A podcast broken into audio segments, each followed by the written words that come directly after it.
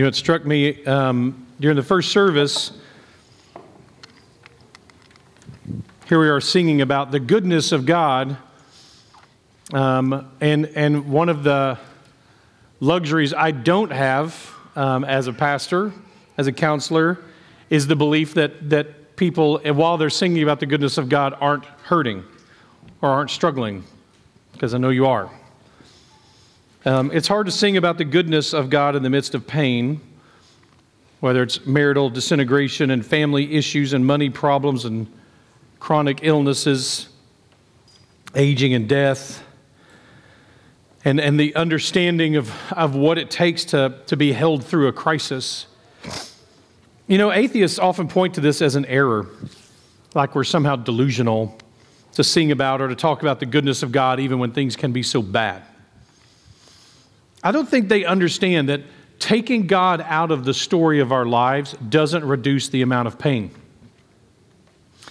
If you've got bone cancer, you've got bone cancer whether there is a God or there isn't a God. That, that removing God from our story doesn't remove the pain. If, you're, if we're in a hard marriage, removing God from our lives doesn't make that marriage suddenly easy. Now it's just a hard marriage and there is no God. Removing God does not change the truth that sometimes we have to choose between bad choices. It just moves the redemption or the hope for redemption, the hope that our struggles can have some kind of value that we can't see right now. It removes the comfort of the truth that there is a God who loves and who cares. God does not keep each sparrow from falling. But he knows about the sparrow and he cares about the sparrow and he doesn't see their little lives as a waste. He doesn't see the way they what the, the existence of the little bird he doesn't see that as some kind of a wasted thing. He cares about it and he loves it and he's engaged in it. If not the sparrow then certainly not ours. He doesn't see our lives as a waste that we get the comfort or the future of growing in the knowledge of god and his grace forever. That's our comfort. The pattern of peter's letter is similar to our process of bible study. Observe interpret and apply this is the art and science of studying Scripture in the same way that, that, that studying something scientifically through empirical evidence requires the scientific method. That studying something reasonably, discussing something through rationality, it requires the rules of logic. There are rules for studying things historically, and there are rules and guidelines for studying revelation in a way that is effective, that's most likely to lead to truth. The only source of knowledge that has no rules is intuition, which is why it's the least trustworthy and least applicable of all of them. Um, when we look at this, we see this. Peter starts with the knowledge, then the understanding of the importance of the knowledge, and now we're moving and have been moving over the last few weeks into the clear application of that knowledge. How our lives should be changed by the truth. If you go back and were to look when, when Pike and I were teaching together year after year, the, the title of the Easter sermon was This Changes Everything. We'd go back the next year and go, okay, what do we want our title to be this year? And it just feels like, no, I mean, really, this changes everything. And next year's title is seriously, we're not kidding, this changes everything. If there's a guy who came and lived and experienced life as a human, though he was God, and then and then died and rose from the grave, listen, if that happened, that kind of changes everything. Everything has to be reinterpreted. Everything has to be rethought. Everything we would assume. And so if you go back, you can actually see that like the, the title of our Easter series every year was some version of the phrase, this changes everything, because it does. So I want you to hear that application is hard to teach to people you know. Well, I've done, I've done traveling speaking, and I've gone and spoken to people I didn't know well, and you can preach about application much better with people you don't know. It's much, it's much easier just to tell people how they need to change their lives because you don't know what's going on in their lives. It's easy to get preachy about people's stories when you don't know their story. I know some of you cannot make your marriage better. That it would require a supernatural miracle like parting the Red Sea or the speaking of a donkey, which is probably closer in some cases. this, that, that that's required, that's the kind of thing it would require a miracle or a radical conversion of your spouse and you've been waiting for decades and it doesn't seem to be coming. So this is the hard thing about application is here's what I know. I'm going to get up here and I'm going to speak application from the book, uh, from the letter of Second Peter. And those of you who are carrying 90% of the burden of the relationships in your lives, you're going to be the ones going, how do I change? And the people who are carrying 10% of the burdens in their lives, who see themselves as martyrs, and who feel like they're justified in being abusive and horrible, you're the ones going, I'm justified in not training and not learning and not growing and not changing. And when you know people well enough, it's really hard to say, hey, we need to, we need to step it up around here because I know those of you who probably don't need to step it up around here are the ones who are going to hear that the loudest. And the people who really need to step it up around here, you're probably not going to hear it. It makes application feel a little difficult. It's, it's really, talk with Dr. Bob on his porch the other day. He was like, I want to see some application come out of this last bit of Second Peter. It's like, I do too. He's like, No, I mean your sermon. And I was like, Oh, I meant the people in the church who need to make application. like, I really would love to see some of that. That's a, that's a real goal. And by the way, that is all of it. We all do need to hear this message. It's not finger pointing, that's not uh, my style anymore, if it ever was. It's just some of you, some of us are going to be tempted from hearing this application to take on a burden that Christ didn't give you. Your feelings of guilt are giving you. And that's not the calling here. The work to be done is urgent. But also, we need to be taking more part in it overall as a community. Um, I'll wrap up reminding us when we're done today that all of this application is about His glory, not about our guilty feelings. There's work to be done, and the need is urgent. And we've got to listen to the Spirit for what He has for us. Because sometimes, by the way, it is extraordinary. Sometimes it is everything. Sometimes it isn't just 90%, it's 100%. Sometimes it's everything we have to give to the point of death. it certainly was for Peter. Starting in verse 11. Since all these things, meaning the heaven and the earth, are thus to be dissolved, that's what he's just described, what sort of people ought you to be in lives of holiness and godliness, waiting for and hastening the coming of the day of God, because of which the heavens will be set on fire and dissolved, and the heavenly bodies will melt as they burn. I'm moving something from the middle of the sermon to right here because I want to come back to it a few times. I remember years ago having someone use this example. Imagine that God transported you in time and space to the top of the World Trade Center in New York City on September 11th, 2001 at 7:46 a.m. Now, a plane is going to hit in 1 hour at 8:46 a.m. What would your life be like? knowing that this is coming, knowing that there's going to come a moment when there's no more getting out of the building. When, if you're not below a certain floor, by 846, you're not getting out. That's an analogy, a modern analogy for what Peter is saying here. Okay, since you know that one of these days you're going to look outside and the sky is going to be rolling up like a scroll with a great rush and you're going to start seeing the things in the heavens, the sun and the moon and the stars dissolve, be unmade, uncreated.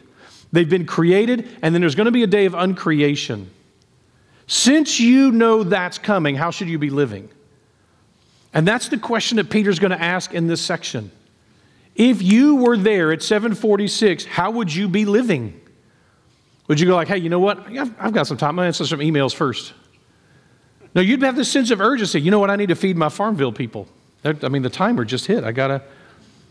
I'm preaching to myself here. But this, this whole, this, the, the, things that we do to waste time, would we be thinking along those lines or would we be going, I probably ought to be investing every minute I've got left in getting people out of the building? I probably need to be focusing my attention on everything I've got to get people down below a certain floor by 846. That would be our mindset. And that's what Peter's saying. Since you know this is coming, how are you living your life? Now, the first time I read through this on a Tuesday morning with the guys, um, uh, we read through it and discussed it for a few minutes, and then, and then Paul goes, Now, this is, you notice this word? And I hadn't, I'd skimmed right over it. This is an interesting word here, isn't it? Hastening. So I'm back up there. Waiting for and hastening the coming of the Lord coming of the day of God, I keep doing that, because of which the heavens will be set on fire and dissolved. I'm sorry, hastening the coming of the day of God? Honestly, I'm not sure what to say about this. This seems to indicate that we have some role in speeding up when it comes. Like it's today, it's going to come at a certain point, and somehow we have a role in moving that forward. That, that seems ridiculous to me. Now, there's a lot of different directions I could go with this, but we talked about how that, that this letter, especially this last section of this letter, follows, aligns with very closely Jesus' teachings in Matthew 24 and 25, the Olivet Discourse. So I want to find something. Is there something of all the different passages that maybe could be what Peter's referencing here? What does it mean that we're hastening the day, that we're somehow involved in that? So, would there be something in, in Matthew 24 and 25 that seems to be what Peter is debriefing here? So, it sure would be nice if there was a passage there that referenced maybe what it means to hasten the day. And good news, of the choices, one of them is there. Matthew 24 14 says this And this gospel of the kingdom will be proclaimed throughout the whole world as a testimony to all nations, and then the end will come. Now, so far as I can tell, this is one of the few passages in the only uh, in the entire scripture that seem to directly link something that our efforts can impact that may be involved in the boxes that God is checking when it comes to okay, it's time. He's got, he's got this series of boxes that he checks. Okay, now, now this, okay, that's there, that, and we don't know what all is there. We don't know what all is on God's checklist before it's time to call everybody out of the pool. We don't know what all He's watching for. We guess at it, and He reveals some of them to us. He will say, hey, this, this is going to happen. Hey, this is going to happen. And hey, this is going to happen. We call that prophecy when He says, these are things that are going to happen. Be watching for these because they're significant. And when you see those happen, no, I've just checked a box. When all the boxes are checked, I'm coming.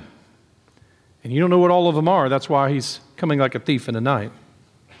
But it seems like one of them here in the Olivet Discourse indicates that uh, depending upon how you interpret the concepts of proclaimed, maybe testimony, and all nations, which is the Greek word ethnos, you can reach different conclusions as to where we are so far in checking off this box and what our role in it is.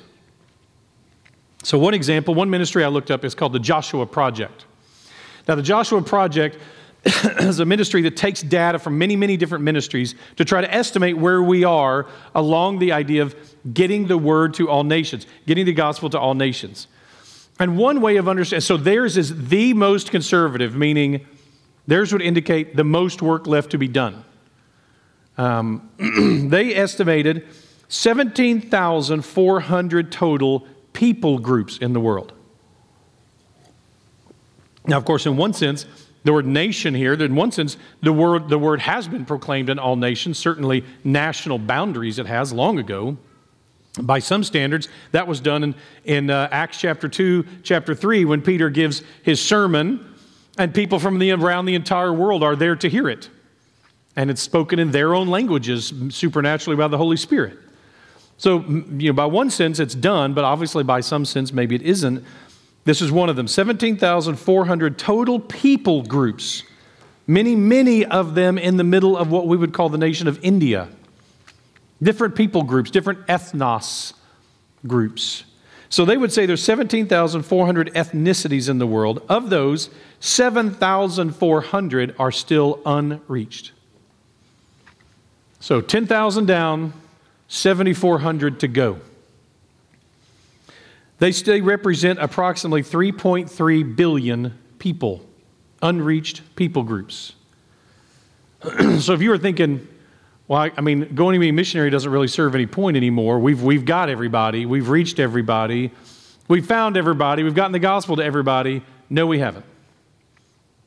In fact, we're only about 60% of the way there by their standards. Of the 7,382 languages in the world, 1,849 languages have never, the gospel has never been translated into those languages. So about one in every six languages is still not, does not have the gospel in their heart language. When I read that, when I look at that, I think it's got to be possible that here in Tyler, Texas, you know, we are the little bitty diamond on the little cowboy on the buckle of the Bible Belt. That's Tyler, Texas, right? We have got to be a launching platform. A church like this has got to be a launching platform. I've got to assume that there are people out there in the room right now or online listening who realize God has called me to this.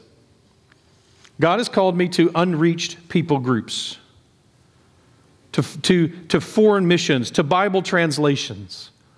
I'd love to really encourage you to think about that, to listen to God about that. It sounds like there's plenty of work to do. Regardless, I think Peter's interpreting Jesus' words as meaning our task remains to proclaim him. We have several universities here, or several, a couple of colleges here, and several other um, universities in this area that draw people from all over the world. We have a school like Brook Hill that brings in students from all over the world to, to be educated there. These students, man, if, if you're like, I can't imagine going to some, you know, some village in the middle of India, well, good news, they're Indian kids who are at our schools who desperately need to hear the gospel, and you can outnumber them. You can invite just a couple of them to your family to dinner and hang out with them and let them see week after week the gospel lived out in your family. That'd be pretty cool. These are all opportunities that are there, and the church will come alongside you in doing those. I think, I, think I, I jokingly said in the first service, you know, if Jesus wanted us to go into the world and make disciples, he should have said that. Like he should have been more clear about that that's what he wants us to do is to go into the world and make disciples. For those who aren't familiar with that familiar with the Bible, he, he does say that. That's a, actually a direct quote. Um, this fits with the concept of God's patience in any case. There's still more to hear, there's more to receive. We're still getting the word out. I think both too much and too little can be made of this, but my question for each of us is this What is your role in getting the word out? Are we duplicating ourselves? are we multiplying ourselves into getting the word out, where the gospel is getting out into the world and we're involved in that ministry? If not, we're just throwing our lives on a burn pile. Everything else we do, it's just being thrown on the burn pile. I'll come back to that. Verse 13. But according to his promise, we are waiting for new heavens and a new earth in which righteousness dwells. Therefore, beloved, since you are waiting for these, be diligent to be found by him without spot or blemish and at peace. This phrase, spot or blemish, uh, that's not the first time we've seen this in Peter's writings. While we're waiting for this new righteous creation, because we live right now in an unrighteous creation, we want to be diligent to choose righteousness ourselves. It's the same kind of moral rightness that Peter used to describe Christ himself in 1 Peter 1 18 through 19, describing him as the Passover lamb. Verse 18, 1 Peter chapter 1, verses 18 and 19, knowing that you are ransomed from the futile ways inherited from your forefathers. Not with perishable things such as silver and gold, but with the precious blood of Christ, like that of a lamb without blemish or spot. Same language. That's who he is. And by the way, it's the opposite of the false teachers that we just read about the last chapter who are the spots and blemishes. Check this out. 2 Peter 2:13 says this, these false teachers are suffering wrong as the wage for their wrongdoing. They count it pleasure to revel in the daytime. They are blots and blemishes, reveling in their deceptions while they feast with you. So these false teachers are the very spots and blemishes, the very impurities within us that we don't want there. So, as a church, one, as the church, we don't want to be recognized by our spots and blemishes, so to speak. I think this is a little bit like this language. Obviously, it's taking it to the, the language of the, the Passover lamb or the, the animals that were sacrificed. This idea that an animal that was marred or blemished was not good for a sacrifice. Now, what does that mean for us, though? Because he's not talking about some genetic defect or something like a little lamb might have. What's he talking about? Here's what I think. Because I think as we teach it to our young people, you can't become pure on your own. That's just silliness. It, it, was, I was raised with such a bad, I love getting to teach to students um, during camp about sex and dating and that kind of stuff, mainly just because I feel like I'm kind of getting revenge on how badly it was taught to me as a teenager. And so I'm like, I'm getting to correct some of this junk. But this idea that somehow by, by maybe uh, staying away from bad stuff, that would somehow make me righteous. That that was the key. The key was that if I would just be righteous, then I could be righteous. That if I would just purify myself, then I could be pure. And I knew I was hosed about that from the very beginning. It just wasn't going to happen, right? And since it was all up to me, kind of a failure before I started. To teach our young people, no, no, Christ is the only one who can purify us. He's the Lamb without blemish or defect. He's the one whose blood purifies us. Then we have a choice to make as believers, as followers of Christ. And the choice we have to make is Am I going to live according to my identity as a pure person? Am I going to accept who Christ has made me and live according to that new identity? I am pure. Therefore, I get to choose pure options. It's not going to be perfect, but praise God, my imperfections aren't going to overwhelm his perfections. My impure decisions aren't going to somehow mess up his perfect purity. I'm not going to mess up his blood in such a way. I'm not going to get a sin back on my record. Here's how I see it I kind of see it as like when you go through um, kids' pictures, especially daughters, you always find a picture of the daughter where at some point she decided to put on makeup. You guys have these pictures of your like two and three year old daughters when they're like, they found mom's makeup or just a magic marker? and they're like, I'm going to put on makeup like mommy, right? And they, they come out and they don't look in the mirror. They just come out and either they lie about it, like, did you put on makeup? No. I mean, their face is like, no. Huh, what? What makes you ask that? No idea what you're talking about. Or they've got marker all over their face, like, look, I put on makeup like mommy because they got the green marker and did this on their face. That's a spot or a blemish, right? It's, it's, it's, it's not, it doesn't change the identity of the child. Sometimes it's even the child trying to attain something on their own that's not right for them. So often, the God's blessings for us, when we try to take care of them ourselves, in fact, that's not a bad way to understand sin throughout all throughout Scripture, is when God says, Hey, I've got a good thing for you. And you're like, Great, I'll get right on that. No, no, no, I don't want your help. You're just going to mess this up for me, right? Think how many stories fall into that.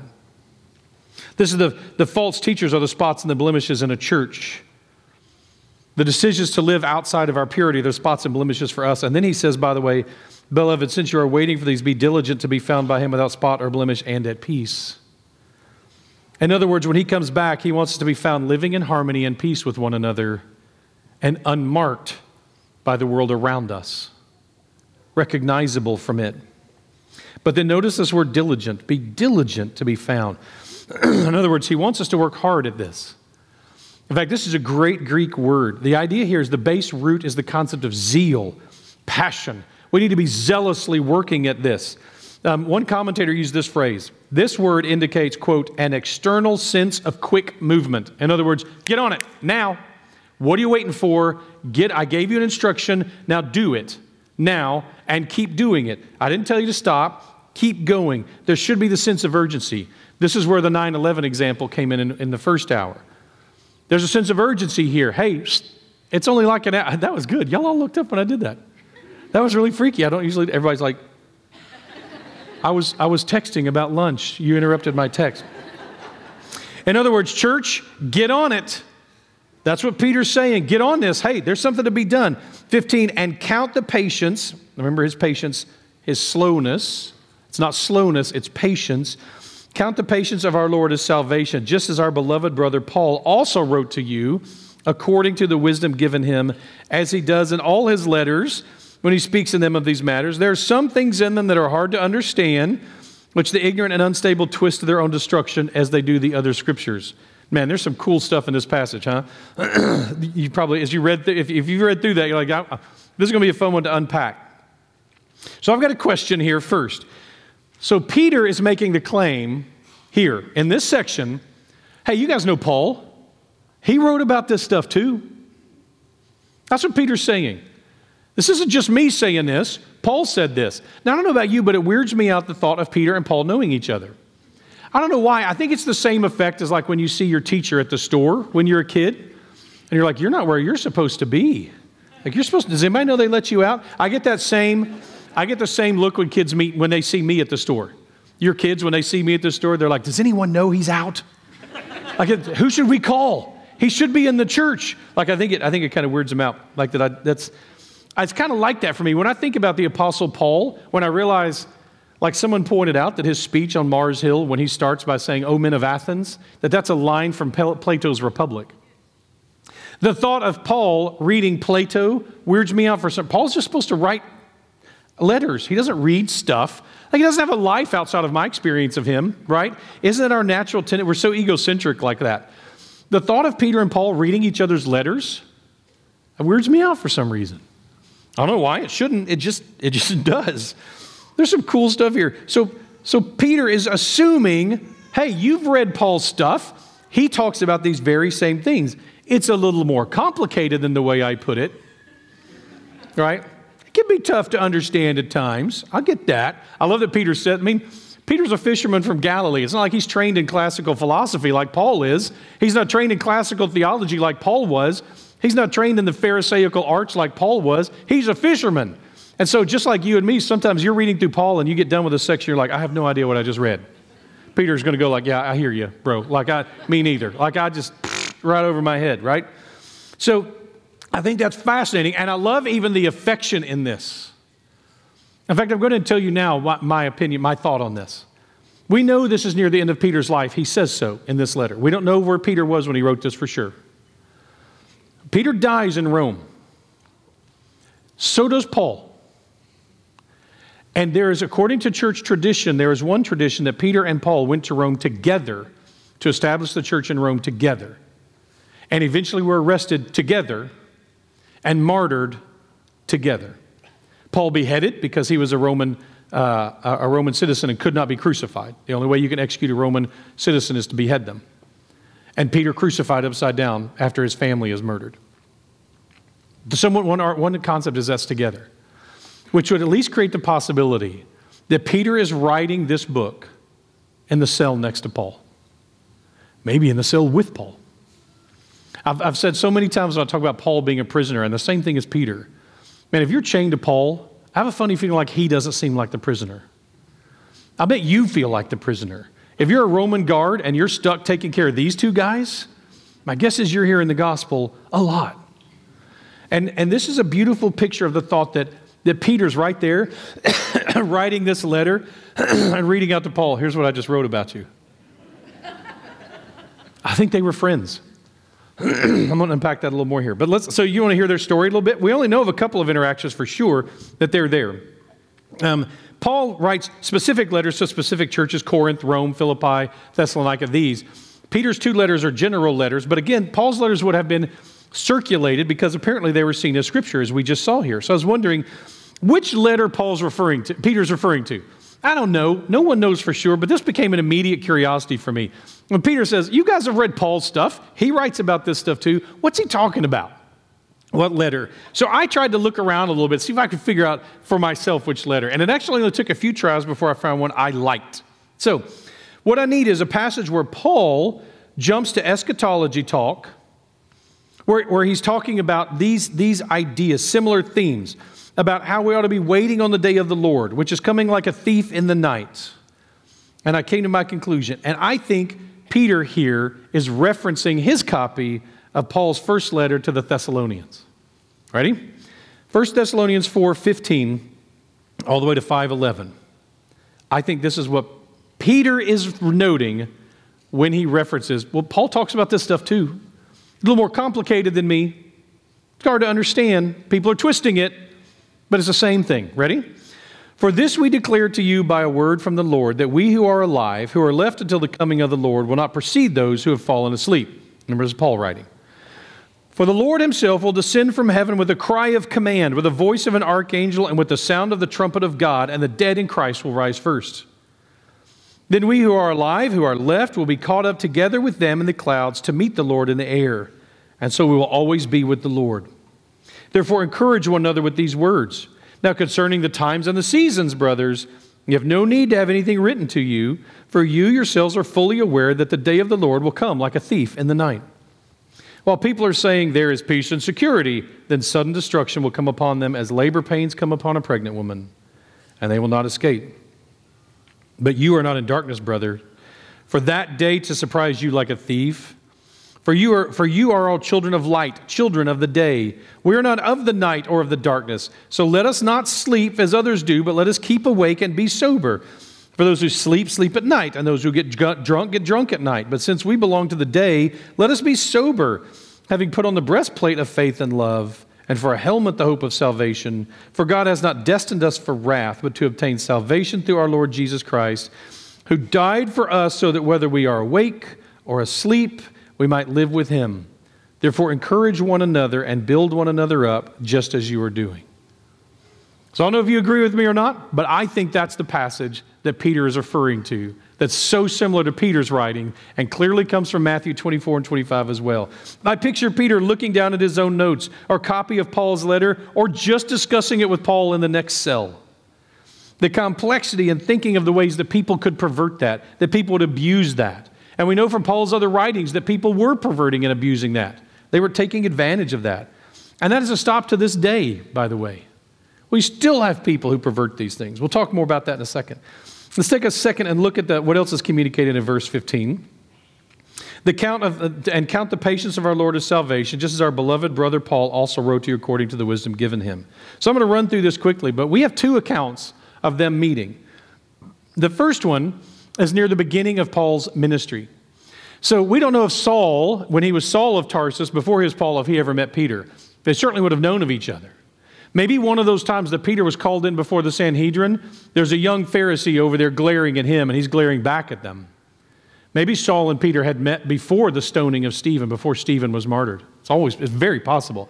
But certainly they would have known about each other. They would have been bitter enemies at that stage. So Paul, who was then Saul, was working in that, that world. Then Saul was captured by Christ, was, was converted by Christ in Acts 9.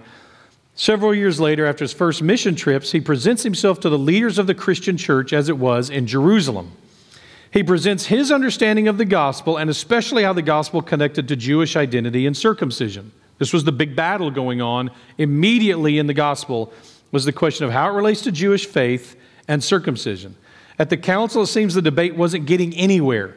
Paul was making his best arguments. Ironically, Paul was fighting for the Gentiles, Paul the super Jew. Paul, the extraordinary Jew, the, the Pharisee, the man who had lived his whole life this way, he's the one fighting that it doesn't over impact Christianity. But others are saying, no, no, you can't become a Christian until you become a Jew. You need to follow all the Jewish rites and the Jewish laws and the Jewish rituals, and then you can gain the Messiah. And Paul's like, no, you don't. You go straight to Messiah. You can skip all these rituals and rites. Yes, he came from the Jews. Yes, that's important, as he writes about in Romans.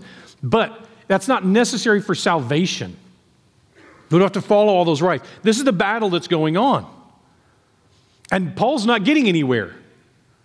Those arguing for one side and Paul arguing for the other side and his followers, and they're discussing this and they're not getting anywhere. And then someone steps up and speaks, and it's Peter. this, member, this ignorant fisherman, this untrained and uneducated fisherman from Galilee, gets up and speaks. And when he speaks, it ends the argument. His relative authority is very clear in the early church. This debate's going on. Finally, Peter's done, and he stands up and he says, Here's the answer. Essentially, what Peter says is, Paul's right. And when he says it, the argument's kind of over. And they send Paul out. There's a little bit of compromise there, but for the most part, um, Peter backs Paul's view on this. With this mandate, Paul and Barnabas are sent back to the Gentiles. It's an intriguing scene in which Peter's relative authority to everyone is made very clear. How did Paul feel about that? Here he was arguing his very best with all his training, getting nowhere, and Peter says a couple of sentences and then the fight's over. Did Paul feel affirmed by that? Was he encouraged by that? Or did he feel overshadowed? Was he concerned about the early church? How did he feel about that? He left pretty hurriedly. This dispute would continue, by the way, that very same dispute would continue for years. And it seems like when the writings, especially of Paul in the early church, there continued to be this little sect within the early Christians that insisted that you had to become a Jew before you could become a Christian. Eventually, this became understood as a heresy. No, you don't. You, there's no behavioral responsibility outside of putting faith in Christ to save you. And this, but this battle continued, and apparently they would follow Paul around. Paul would go preach the gospel, and people would convert, and then right behind him would come these Judaizers. He didn't like it. Look at what happens here. This is fascinating. Paul had come to Antioch at some point when Peter came to Antioch at some point when Paul was there. For a while, Peter and the other Jewish believers ate with the Gentile believers freely, as you would expect. But then something changed. Check this out in Galatians chapter 2. When Cephas came to Antioch, I opposed him to his face because he stood condemned. Cephas is Peter, by the way. For before certain men came from James, he was eating with the Gentiles, but when they came, he drew back and separated himself, fearing the circumcision party. And the rest of the Jews acted hypocritically along with them. Even Barnabas was led astray by their hypocrisy.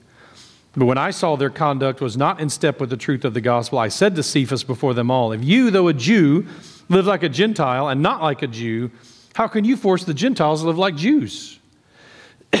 Paul confronted Peter with the knowledge that he was right in Christ.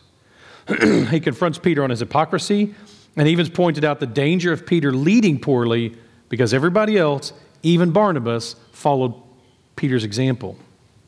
Yet everybody thinks they want to be the leader. Some think the line, and the rest of the Jews acted hypocritically, indicates that everyone sided with Peter in this confrontation, but I don't see it. I think that indicates that everyone was following Peter before the confrontation. And here's what's wild you go, well, what happened?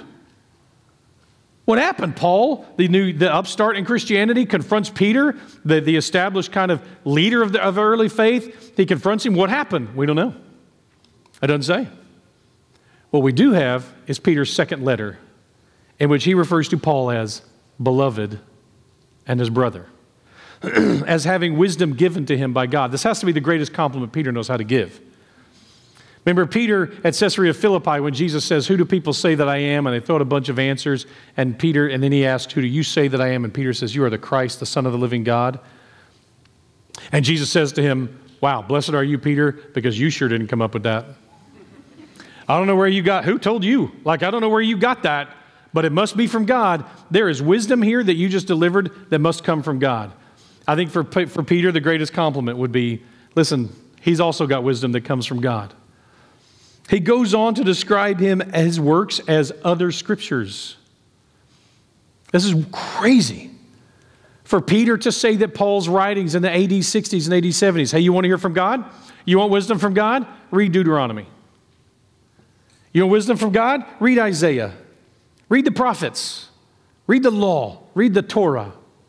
And read Paul's letters. Wow. This is a huge a word of support from the Apostle Peter for Paul's letters as being scripture. Already it was seen that way. So we know, we, we believe very likely they died together, they served together, they worked together near the end of their lives. I think it's possible that these two young lions, by the end of their lives, were defined not as young and aggressive alpha males, but as the sheep of their Savior, as the shepherd of their flocks and they were humbled enough to love each other as brothers, as two men who both know they need a Savior. How they must have found agreement on the idea that they continue to do what they don't want to do. And they keep making mistakes and they keep blowing it, and their Savior's so good, He continues to save them anyway. As some man who prizes friendship above almost everything else, my friendship with my bride, my friendship with my kids, my fe- friendship with my fellow ministers, and with all of you, the friendship of these pillars of the faith humbles me and inspires me. This is a real thing and it can happen. And now, Peter's final words in this letter which he believed was near the end of his life. You, therefore, beloved, knowing this beforehand, take care you're not carried away by the errors of lawless people and lose your own stability. Remember the theme of this book knowing the truth of Christ and living the life that comes with the truth of that knowledge. Never let anything come between you and that knowledge or that life. No matter what humans do around you, don't be distracted. Build on a foundation that is stable and shakable, unshakable from the efforts of lawless and oh so clever people who want nothing more than to shake it. Verse 18, but grow in the grace and knowledge of our Lord and Savior Jesus Christ. To him be the glory both now and to the day of eternity. Amen. Knowing and what knowing and what does that knowing mean? Mere knowledge is not sufficient, of course. Growing is the instruction. That's the action verb here is growing. As John Redford Sr. pointed out before the service, we can always grow, especially in these things forever. This is never a bad idea to grow in the knowledge and grace of Jesus Christ. When you stop growing, you're decaying. You need to live it. It's an integral part of our lives, an integrated part of our identity. The question would be Are we growing nearer? Are we like the tree that grows, tries to grow out from under the shade so that it can get more and more and more into the light? I wonder, so a series of questions I'm going to ask you here at the end of our service. The series of questions is going to be about the application. When you look at your own life, are you nearer now to Christ than you were? Have you moved more into his light? Are you serving more? I know if, we, if I asked you to write down the names of all of our deacons, you probably couldn't do it. But if I asked you to write down the top 30 or 40 people who you see serving in our church, unknowingly, you'd be writing probably the list of our deacons. That's just the way it works. Those who lead in service, not by title, but by action. See, everything here is going to melt. Only eternal things will last. That's the burn pile. We're in East Texas. We all understand the concept of a burn pile. Most of us have a burn pile somewhere near our house, right? Anything you throw on there, it's going to get burned up. To invest in anything that's not eternal is to toss your life on the burn pile. It may not burn now, but when the, fire, when the burn ban's over, it's all going up. When and where are you investing in those things? Are you giving your treasure, meaning your time, your gifts, your skills, and your sacrifice? Are you consistent to come and worship in community? Are you serving in community? Are you getting to know other believers intimately? Francis Chan warned years ago about the danger of the thousand pound Christians, Christians who just sit and demand to be fed. I go to that church because they feed me well. Okay, but are you serving? Yeah, that's a form of growing, I guess, but growing in flab isn't what we're looking for in the Christian world. We want to be growing in muscle, with in discipline. Now, before you jump to performance mindset, I want to remind you once again that this is about Him. This is to Him be the glory. That if this book ends, this letter ends, to Him be the glory now and forever. Any other motivation is empty and destructive. If you're doing it to accomplish something other than to bring Him glory, you're going to burn out, and you should. So here are the series of questions Are you engaged in intentional relationships meant to draw you nearer to Christ for His glory? Are you intentionally involved in relationships meant to draw others nearer to Christ for His glory? Are you being intentional, strategic about being a world class example of an excellent spouse, an excellent parent, an excellent child, an excellent neighbor? Are you doing that for the glory of Christ? If the state turned against Christians, would you be in any danger of being arrested? Could you be convicted? Or would you skate through easily to the glory of Christ? What goes on your ministry page? See, generativity is a real thing, discipleship is a real thing, but you can't wait until 8:45 to start discipling people. You can't wait until you somehow have some magical level of knowledge to start passing that on to other people. We must duplicate ourselves. And in a really cool world, we would do what Christ calls us to, which is to multiply ourselves. That I'm not replacing, some, not replacing my ministry with one person, but I would replace my ministry with dozens, hundreds, thousands of people would be the goal. The question for most of us now is not one of knowledge, it's one of obedience. If we can't see clear evidence of the gospel lived out in, in these ways, listen to this in ridiculous generosity. The amount we give should be ridiculous to the world. It should be an eye rolling level of, sacri- of, of generosity, of miraculous service, more than we could ever be actually doing, of shattering sacrifice, of shocking heartbreak, and of overwhelming burdens. If our faith can be lived out without supernatural power from the triune God, then we're probably not doing it right. The ordinary Christian life is extraordinary, it's supernatural. It begins with a conversion. The first application of the gospel is to accept it as better than anything else, as the best option out there. That follows from, from that follows repentance, exchanging empty things for eternal things. From that comes serving in community with others. So, to be clear, you should be joining up in a smaller community, a life group, a dinner club, whatever, I don't care, of believers, where you're learning and growing together where you're telling people you need to be serving here and you need to be serving other places in your faith. this is the message of 2 Peter. Here is the knowledge take it and do something with it. And get on it. Get it in gear, give it the gas, and stay on it. This is the message. So stand with me if you will. I have to assume that everyone in here who is a believer, that the Holy Spirit speaks to us in these moments and goes, here's something you could do. Here's something that would be different. Here's a mindset to change. Here's a behavior to change. For some of you, maybe it is conversion. I need to put my faith in a God who's going to make my life an eternal one with eternal significance. If that's the case, come let us know. We'd love to pray with you. Or let someone else in the room know who knows Jesus. If you know Christ and you're saying, man, here's what I need to do is I need to repent of some empty way of life handed down to me by my forefathers and instead invest in something eternal. All right? Good. We'd love to pray with you about that or find someone else in the room who loves Jesus to pray with you. You might say, man, I need to be serving. Great. You can come let us know that. Or send an email in to one of our staff members and say, here's what I'm passionate about. Here's my heart. Here's what I love. How do I get involved? Good. That'd be great. We've got some ideas for you, I promise. Some that will be here and some that will be outside of here. Um, whatever the proper response, whatever the Holy Spirit is leading us to, we need to get on it. Second Peter tells us it's urgent. you don't want to wait till the clouds start rolling back to go, you know what, I should probably get on this. Nope, too late. Sorry, you missed the window. Invest in eternity and start it now. It only serves us as well as the kingdom. Let me read to you from Peter's first letter when he makes this clear 1 Peter 4 7 through 11. Oh, by the way, if you've not joined a family, a, church family, you've been through our welcome home team, you've talked to Lance and whoever else is part of that team um, and you would like to come join our dysfunctional family, here in a minute, we're going to have time for that as well. If you just want to pray with somebody, you can do that here, or there'll be people over in the corner who would love to pray with you and talk with you as well. So 1 Peter 4 7 through 11. Here we go. The end of all things is at hand. Therefore, be self controlled and sober minded for the sake of your prayers. Above all, keep loving one another earnestly, since love covers a multitude of sins.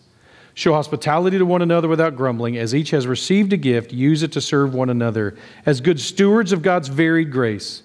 Whoever speaks is one who speaks oracles of God. Whoever serves is one who serves by the strength that God supplies, in order that in everything God may be glorified through Jesus Christ. The very words of God. Amen.